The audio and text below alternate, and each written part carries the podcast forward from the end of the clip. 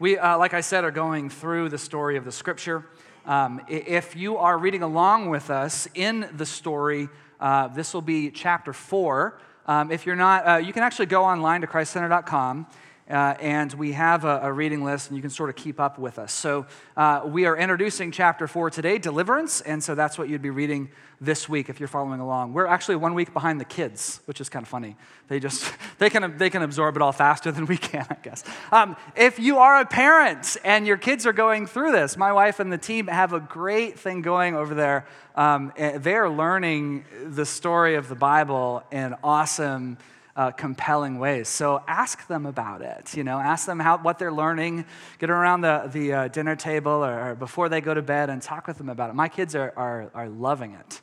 Um, so, anyway. Um, now, speaking of loving it, there's one other uh, thing we're going to do. We're going to do a video this morning. Is that okay? Nobody ever complains about videos, especially when they're the Bible Project videos. I love these so much.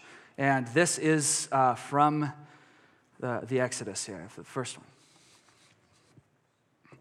Let's talk about the book of Exodus. Now, you're probably familiar with this book because of the epic story of Moses leading Israel out of slavery from Egypt. Yeah, but that's just the first half of the book. The second half has Moses giving the Ten Commandments to Israel, along with these blueprints for making a sacred tent. Now, right here in the middle is this story that connects these two halves together, and it all takes place at the foot of a famous mountain. Okay, so let's start back at the beginning. So the first thing we have to remember is we're continuing the story from Genesis. Yeah, in Genesis, God promised Abraham that through his family, all the nations of the earth will be blessed. And Genesis ends with Abraham's family down in Egypt. When Exodus begins, 400 years have passed, the family grows and becomes the people group now called Israel. But there's this huge problem because the Israelites are enslaved to this king of the Egyptians, a guy called Pharaoh. This guy is really bad news. Yeah, he's horrible. He, he disregards their humanity, he brutally enslaves them, and he even orders that all of the Israelites' sons should be killed by throwing them into the Nile River. He wants to wipe these people out. He's the worst character in the Bible so far. Here's where we meet an Israelite woman who wants to save her son. And so she does throw him in the river, but safely in this little reed basket. And Pharaoh's daughter finds this baby and takes him as her own. And this is the boy who grows up to become Moses, the man who will rescue Israel from slavery. So, Moses grows up, and one day, much later in his life, he has this crazy encounter with God where he comes across a bush that's on fire, but it isn't actually burning up. And God speaks from the bush, and he appoints Moses as the man he will use to deliver Israel. So, Moses goes to Pharaoh to tell him this, this news that God wants his people free. And Pharaoh, he just pretty much laughs at him. He's like, Who, who's this God Yahweh? And in fact, he's so offended by this request, he decides to make the Israelites work even harder. So discouraged, Moses goes back to God and says, Listen, this plan's not going to work. But God repeats his promise that he's going to rescue them. And in fact, it's right here, for the first time in the Bible, that we hear the word redemption. It literally just means to purchase a slave's freedom. But God here uses this word to describe what he's going to do for enslaved Israel. And God knows Pharaoh is going to resist, so he sends 10 different plagues, one after another, like turning water into blood, sending all sorts of pests and disease. These plagues are really severe.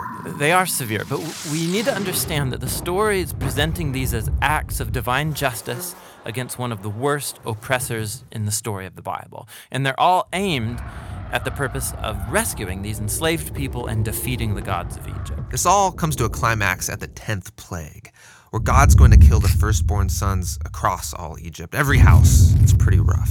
It is, but it's also God's response for how Pharaoh killed the Israelite sons. Now, as you turn the page, you suddenly get two long chapters of detailed instructions for what's essentially throwing a dinner party with a recipe for a lamb. Yeah, but this lamb is super important.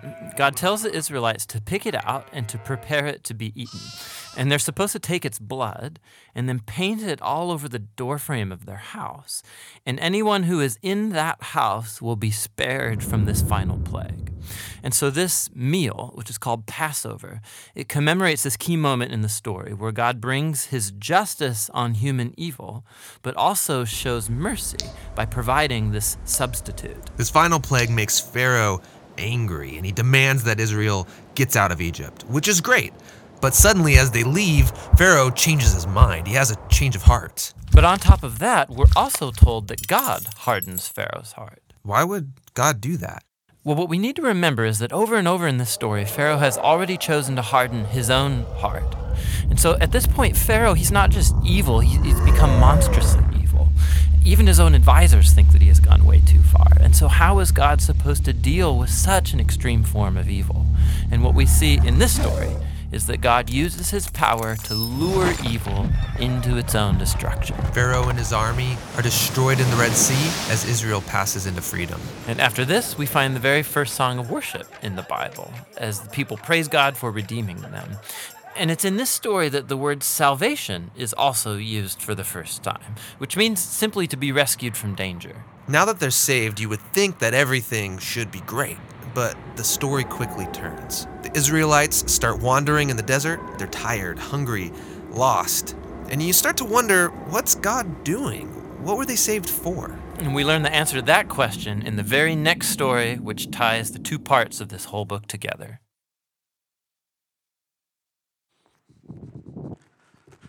Isn't that cool? Man, I love these videos. Uh, by the way, this is one of the voices on that video is Ann McIntyre's nephew. Are you here, Ann? Yeah, isn't that amazing? We didn't even realize this until Bill came up to me and, and told me that. And so uh, he's a professor up in Portland, and he helped put that together. So we're scheming about trying to get him down here sometime to maybe preach, because I, I, think those are amazing videos. So, um, so the, uh, let's pray. Let's pray. Can we do that? Thank you, Lord Jesus. Thank you for being so near to us in everything we do.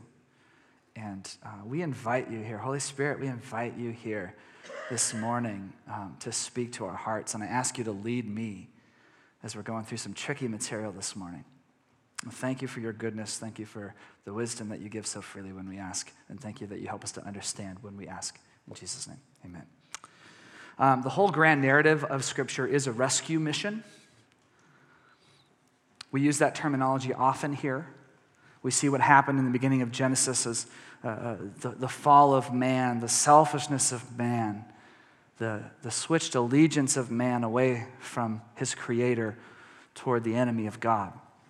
And uh, the, the, the, selfish, you know, anything the enemy uh, uh, has to, all he has to do, all he wants to do is draw attention away from the source, away from God, and that's good enough for him. And uh, so the story of Scripture is God charging in and saving humanity ultimately through Christ. The thing I love about this particular part of the grand narrative, the Exodus story, is it's sort of a, a, small picture of the big narrative all in one. Because here it is God coming in, charging in, rescuing the children of Israel from bondage, just like he's going to do on a grand scale with all of humanity through Christ. Um, so uh, I want to I wanna get into the story a little bit here. I want to invite you guys to use your imagination. And I want you to just think of what it must have been like.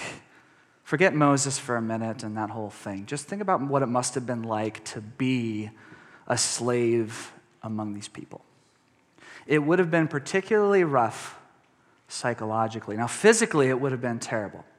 Okay, physically, here's what it would have been. You would have woken up in the morning uh, along with all of your, um, your, your tribe, and you would have marched down to the river, to the Nile River, and uh, got your ceramic pot maybe and dipped it and filled it full of mud and then brought it over to another uh, slave and you would have sat down and tore up straw and mixed kneaded this all together for hours and hours in the hot sun. You would have been doing this. And if you weren't going fast enough you would have had an overseer over you who probably would have been one of your own countrymen who sold out to egypt somebody you especially despised whipping you or your cousin or your brother right there for not going fast enough. And you, you, would, you, would, you would make this into this tough uh, uh, mud that would stick together, and then you would put these wooden forms on it, and all across the riverbank would have been bricks, thousands of bricks, and you had pathways between these bricks, and the hot sun's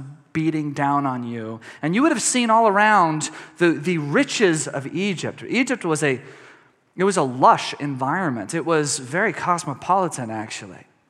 I mean, it was, it was uh, uh, luxurious in many, many ways. It was a pretty easy life if you're an Egyptian. And at this time, it's a pretty uh, rough life if you are a Hebrew in Egypt. But you would have seen other slaves too. You would have seen people in all different capacities. For example, you would have seen uh, uh, people from the south, Nubians who had darker skin, uh, many Nubian slaves. You would have seen uh, uh, people from all around the continent of Africa, actually, because Egypt was such a power that they went to war with all different groups of people and brought back slaves. You would have seen lighter skinned slaves, probably from Kadesh or you know, different parts of the ancient Near East that Egypt was often at war with. So you would see all these different people. You weren't the only slaves there. But I think there's something different in you. And here's why. You have promises to contend with. You have high hopes that you would love to just forget, but your mom won't let you. You see, it'd be easy if you're going to work in the morning, you don't have to think about anything. But your mom is telling you the story constantly because that's how oral tradition survived. That, that, that is what oral tradition was, passing down of stories constantly. So she didn't open up a Bible, but she would say, Hey, do you, do you remember what happened with Abraham that time when the angels came? Promised to be a great nation? Enough, mom. I don't even want to hear it. Maybe she sang it. Wouldn't that have been irritating? a great nation. You're going to bless all the world. You're going to have more descendants than the stars in the sky, and you're going to be a blessing to the entire world. And you're going, Yeah, I can tell. You see, it would be so much easier if you didn't have the high expectations, wouldn't it?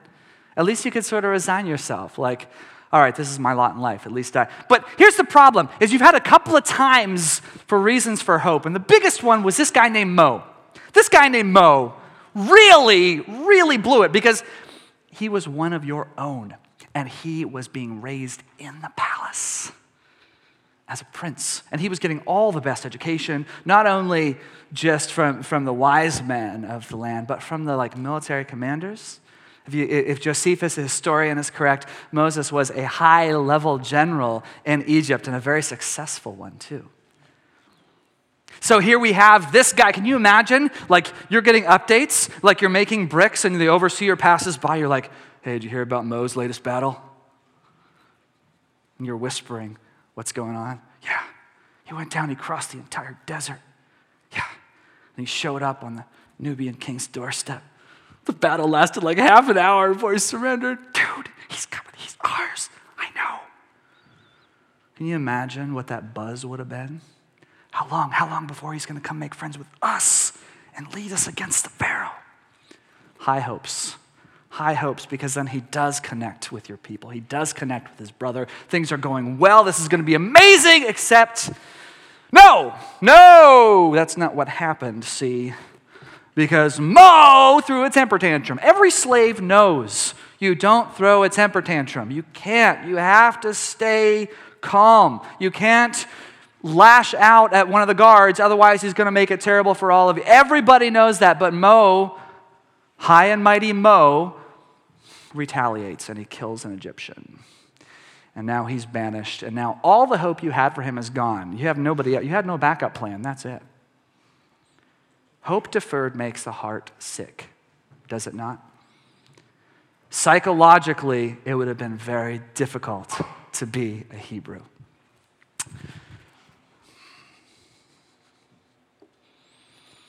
What about Mo? Mo was a washout now you know? He's a washout. He tried to, well, let's, let's look at, at, uh, at what happened. I mean, he, he had gone from being the great hope to the great goat, you know? he blew everything. Now he's somewhere, they think he's dead, I'm sure. He's become a Bedouin shepherd. He's roaming the desert uh, with his tribe, and he's taken his sheep just places where they can eat for the day and go to the next place. It's a far cry from the great future that he had. And we know what happened. He sees this bush and he walks toward it, and the voice comes down and says, Moses, take off your shoes. You're on holy ground. I want to talk to you. And he does what any of us would have done. He obeys. He probably wet his pants, and then he obeyed. And he gets here. And uh, um, here's what God says to him Come now and I will send you to Pharaoh so that you may bring my people, the sons of Israel, out of Egypt. But Moses said to God, Who am I that I should go to Pharaoh and that I should bring the sons of Israel out of Egypt? And God responds, Certainly I will be with you. I love that response. I've said this before in here several times, but I love this response so much because our modern impulse would have been like, What are you talking about? You're Mo. You were raised for this. You can do this. You can do this. God doesn't tell him that. In fact, I think God was probably nodding. It's a good point. Who are you? You're a washout. Dude, you blew it. But I will be with you. So it's kind of a silly question. It's not about you, dude. Oh, oh you thought it was about you? Bless your heart. His answer is, I will be with you. That's a moot point, Mo. Okay? Keeps going. Look at this. This is fascinating. Moses says to God, Behold, I am going to the sons of Israel. So it's almost like, okay, okay, I think he's almost throwing out like a what if. Okay, okay, say I do this.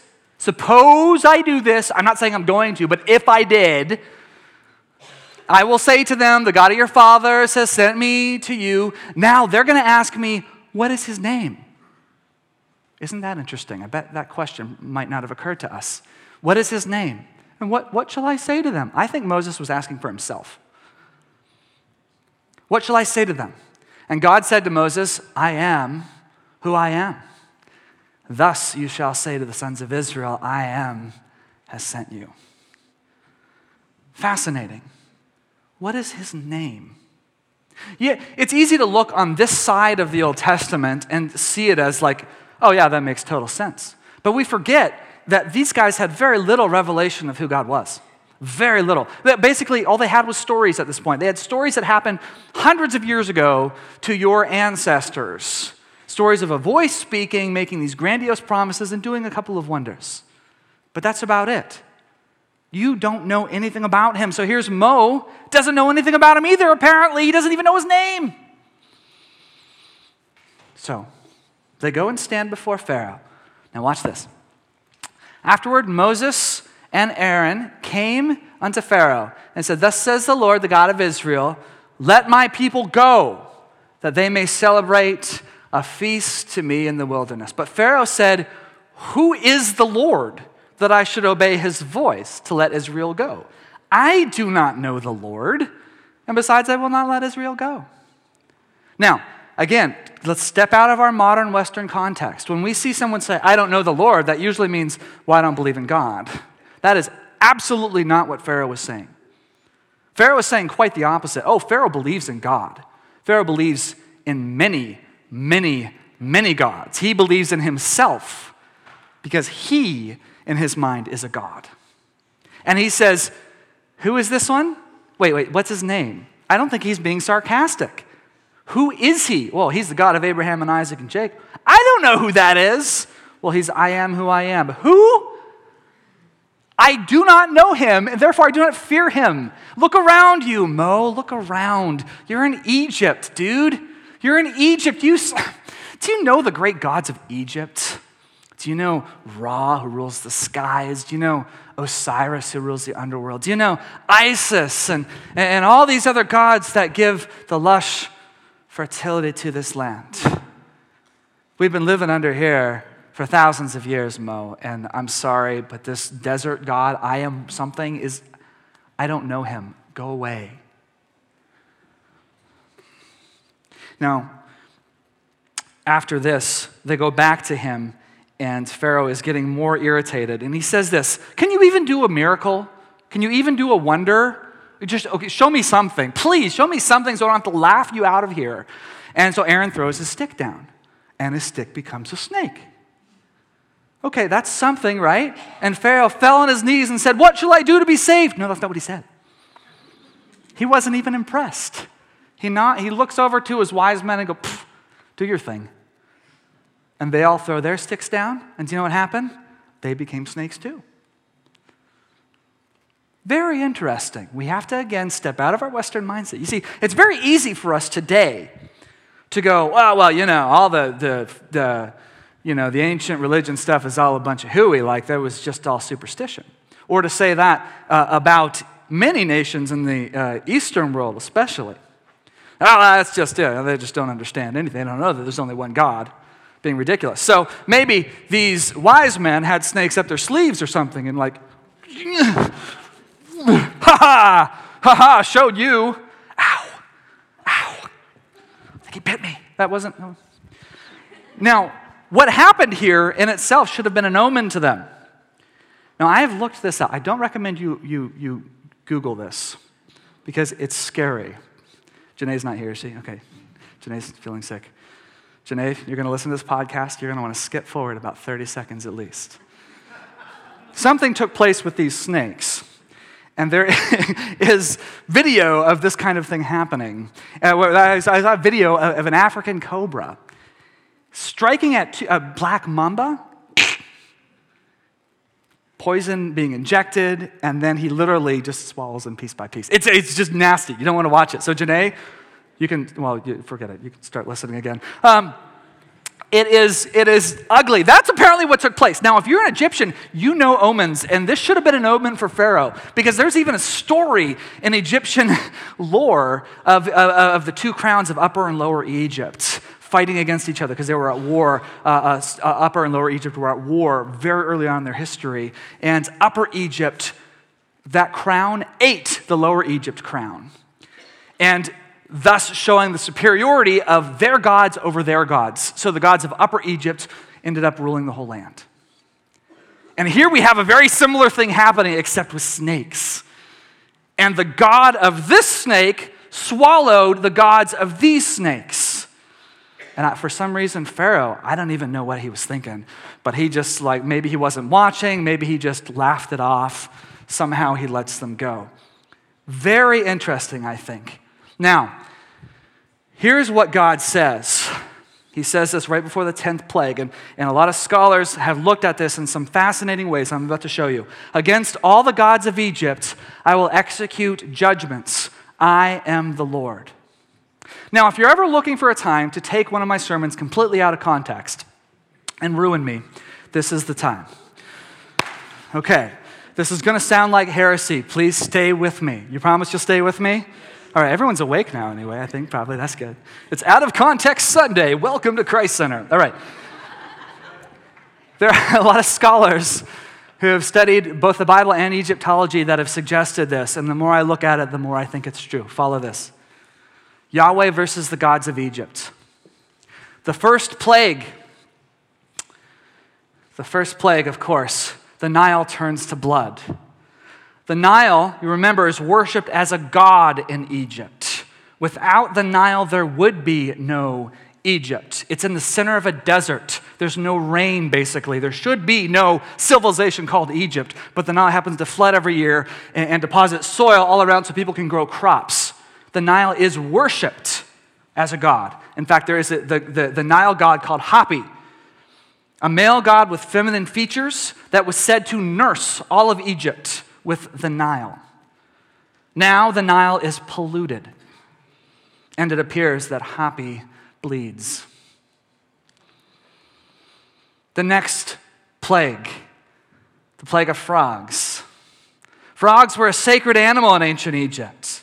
Now, there were mountains of dead carcasses, when before they weren't allowed to step on them even. Now, there's mountains of dead carcasses because they're everywhere and they, have got to do something. They have to kill them, and they're burning them, and it's, it's terrible. Now, Hecate, the god of frogs, and for, uh, is a fertility god of, uh, uh, goddess, excuse me, of frogs, is mocked, and that which they thought was holy is now profaned. And as the evangelist Winkie Pratney says, it's almost as if God said, "You like frogs? I'll give you frogs."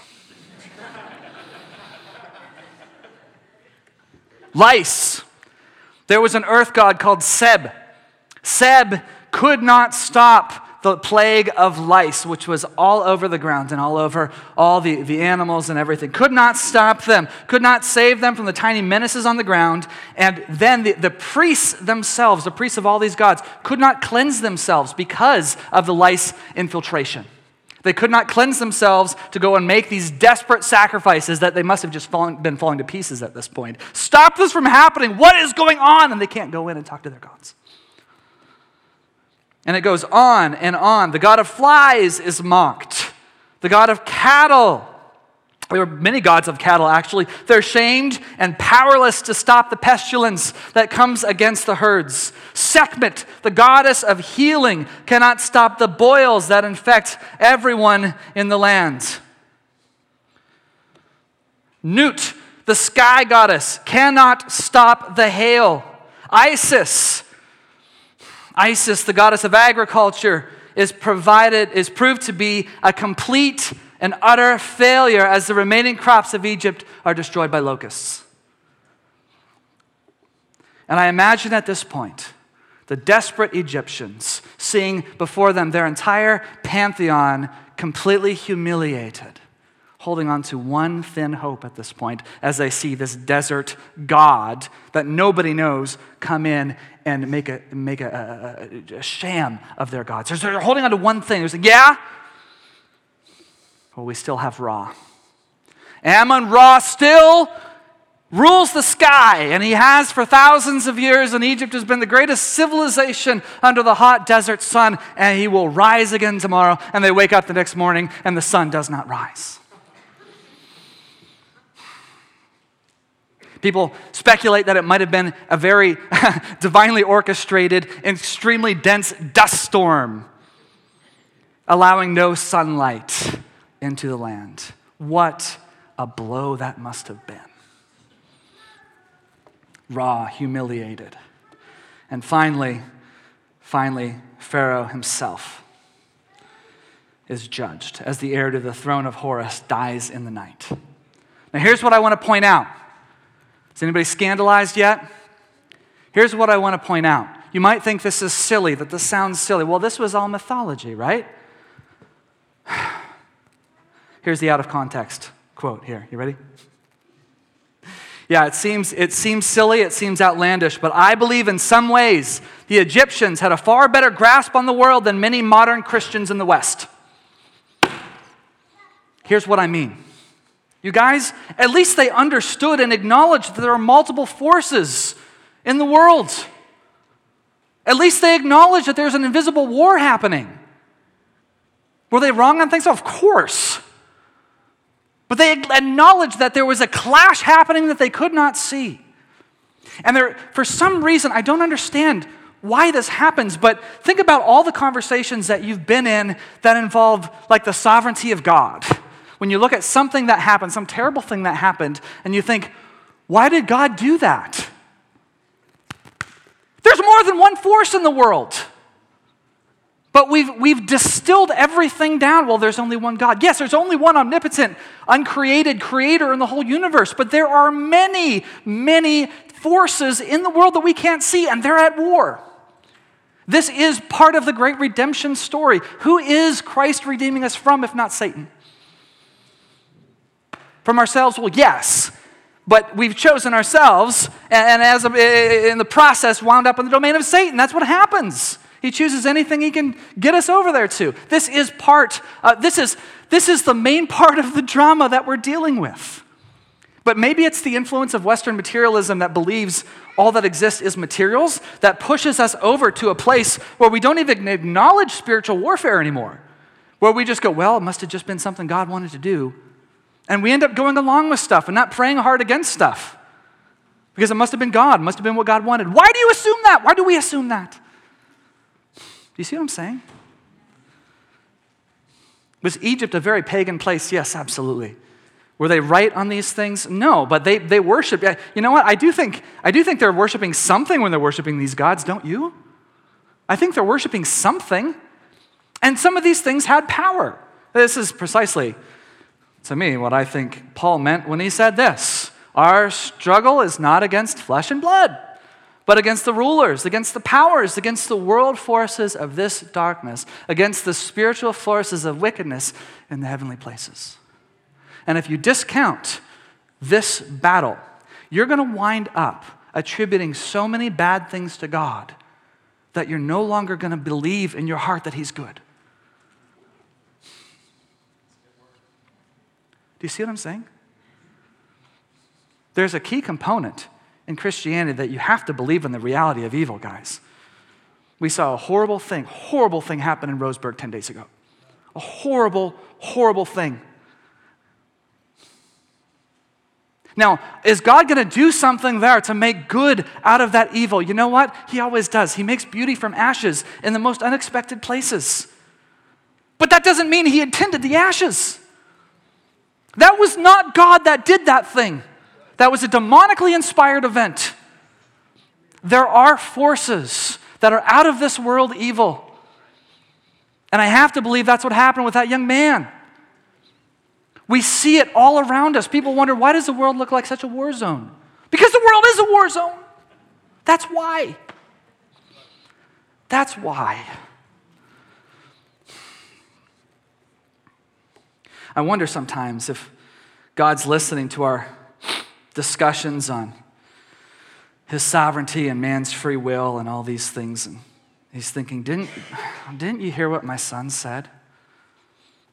The enemy comes to kill, steal, and destroy.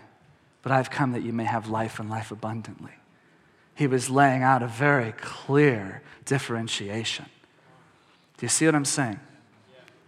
We must see that differentiation. We must, as we are walking through our lives and the difficulties that we see, acknowledge that there is more than one force, there's more than one will in this world. And part of our job on earth as the kingdom of God is to push back the forces of darkness. And little by little, that kingdom will expand and it will overwhelm the enemies of our Lord. And we are in the midst of that process. That's why we still see terrible things happen because the job isn't complete yet. There are still powers, there, are, there is still terrible evil in this world, and we are called to fight against it. I got a call or a, message this week. Uh, my, I have a cousin down in Texas, and his 14 year old son was just diagnosed with this blood condition. Uh, just a full of life young man, just a, a great young man, just diagnosed with this, this rare blood condition. Um, and the, the one treatment that he's offered is so severe, he has to get a meningitis vaccine because the medication alone can cause meningitis. It's extreme. And only 21% of, of people who get this disease are still alive after three years. Now, I can look at that situation and go, God, why? Why? Why? And there are still good why questions. Why, doesn't, why does he intervene sometimes and sometimes not? I don't know. I don't know the answers to that question. But I can say for certain that that is not God. God is the God of life and life abundantly. It's the enemy that comes to kill, steal, and destroy. So I will not oversimplify my theology in order to make myself feel better that this must be God's plan. It's not God's plan. So I can pl- pray now with confidence, saying, God, I know you're good. I know you did not give Isaiah this disease. So I'm going to ask you, Lord, to take it away, because that's the kind of God you are. Don't get trapped in this thing. Don't get trapped in this thing where you, we feel like we have to, we have to somehow make it okay. It's not okay. We live in a broken world and it's not okay. And even in your prayers, it's okay to say, God, this is not okay. And I think He'd be right there going, You're right, this is not okay. There are things that happen to you guys that are not okay. And some of you guys maybe attributed this somehow to, well, the Lord wanted you to go through this, God wanted you to get abused, or the Lord wanted this person to, or all these things. And I say, I don't think so. Are there occasional Job moments? Yes, there are occasional Job moments, but that's not God's modus operandi, guys. He does not operate that way normally. And He did not intend for those things to happen. And it's okay to cry and it's okay to shake your fist at what took place and say, This will come to an end. Someday this will come to an end because this is not part of God's created being. And that's why I think we can rise up together and call on the forces of the Lord to oppose something, we can do that with confidence and not second guessing ourselves of whether God's actually good.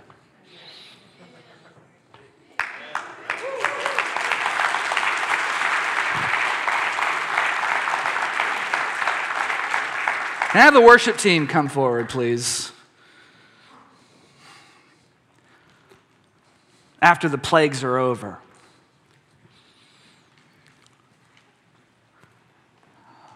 They come to the Red Sea.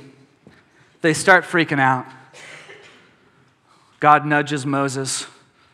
Moses lifts up his stick. Moses, the washout, lifts up his stick. And the sea stands up for his people. Just stands right up, bows. They walk through to safety. And as they're pursued then by Pharaoh and his minions, Moses puts his stick down and and in that worship service that the video referred to, here's part of the song I will sing to the Lord, for he is highly exalted. The horse and its rider he has hurled into the sea. Who is like you among the gods, O Lord? Who is like you, majestic in holiness, awesome in praises, working wonders? Who is like you among the gods, O Lord? Nobody. Nobody. Are there forces? Yeah, there are. And the whole point of the story is he's bigger and he's better than all the forces that you can imagine. That's the whole point of the story. This is a rescue story. And some of us today have things that we still need to be rescued from, and they seem so big and looming, and sometimes we're afraid even to admit that they're there because somehow we're going to like lend power to them by admitting them as if God doesn't already see the reality.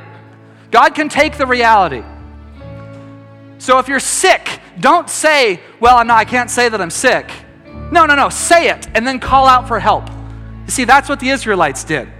They cried out to God, God, we're enslaved. They weren't shy, they weren't shy about that. We're enslaved and this stinks because this is not, this is not what you promised. So come through. And he came through. Some of you guys have these situations today too. If you have things that are wrong, then you can say, Lord, I need your help because this thing in my life is not right. There's real powers out there. It's not only disease, there's addictions. Some of you are dealing with addictions. This is not something God intended for you. Do you hear me? It's not something He intended for you. He's still there and He's still present and He wants to lead you out of that thing. So don't think that He wanted you to have these terrible addictions and have relationships fall apart and all these terrible things happen in order to make something good come out of it. No, no, no. He'll make something good come out of it regardless what happens. He is greater than the addiction. He is greater than the disease. He's greater than the broken relationships. That is the story of the Exodus. God rescues from all the very present powers that are in this earth. That's a good story. And it's our story today as much as it is theirs. We're going to stand up and we're going to sing an anthem of praise to the Lord that extols the greatness of who He is and the beauty of His character. And if you want Him to overcome things in your life, I invite you, come forward. Let's sing this together. Let's raise a fist against the injustice and the cruelty of the enemy and say, Lord, come. Lord, deliver us. You are good. You are good. You are the one true God over all the earth, our King, and the Father's love who became my sin to save and to overcome by your glorious name. By your glorious name.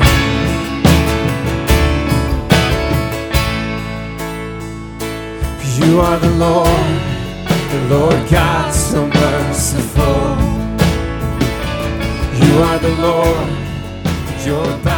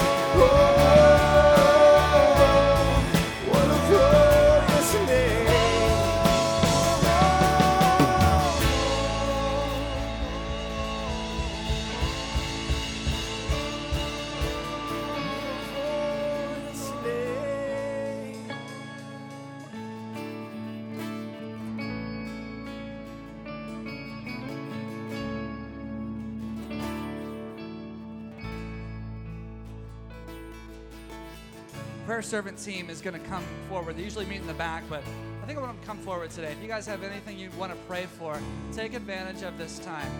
And uh, if you want to stay and worship, they're going to keep playing for a little bit. So don't rush out of here if the Lord's doing something, okay? And if you need prayer, be bold. Be bold, go after it. Let someone stand alongside and stir those things up with you.